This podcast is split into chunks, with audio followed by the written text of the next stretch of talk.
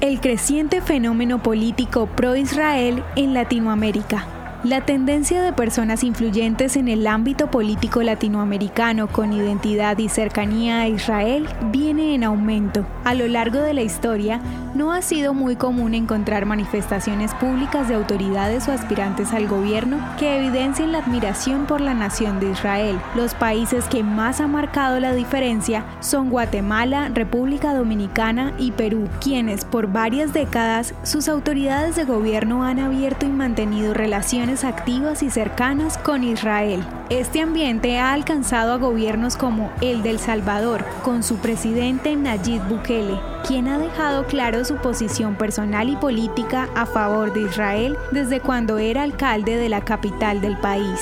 En México, una mujer descendiente de padres judíos de Bulgaria y Lituania definió su aspiración a la presidencia de este país para el 2024. Se trata de Claudia Sheinbaum, quien renunció a la jefatura de gobierno de la Ciudad de México para concentrarse en su campaña, despertando expresiones antisemitas en algunos círculos de poder por causa de su linaje judío. Si ella ganara las elecciones, no solo sería la primera mujer en ser presidente, sino la primera hija de judíos que ocupa este importante cargo en un país latinoamericano. En la Argentina también hay un candidato presidencial con identidad clara por Israel, el diputado Javier Milei, un controversial político quien públicamente ha manifestado su interés por el judaísmo y por Israel, que usa la kippah, lee a diario la Torá y aplica en su campaña principios del judaísmo que son guiados por el rabino Axwell Wanish, miembro de la comunidad marroquí judeo-argentina de Buenos Aires, quien actualmente es su guía espiritual.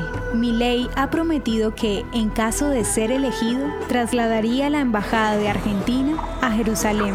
Esta clara tendencia pro-Israel contradice la posición política que mantuvieron la mayoría de países latinoamericanos en décadas anteriores. Desde Auditores de Israel, soñamos con que cada día Latinoamérica comprenda la importancia de reconocer y aprovechar las oportunidades de estar cerca y a favor de Israel. Hoy expresamos la conmovedora frase Am Israel High, que quiere decir el pueblo de Israel vive, frase que expresa el apoyo hacia una continuidad de la existencia judía a lo largo de la historia, una historia que anhelamos en adelante incluya cada día más a países de Latinoamérica.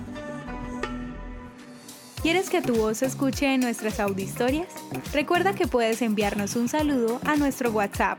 Si quieres ayudar a Auditorias de Israel, puedes hacerlo con tu donación en la página www.auditoriasdeisrael.com.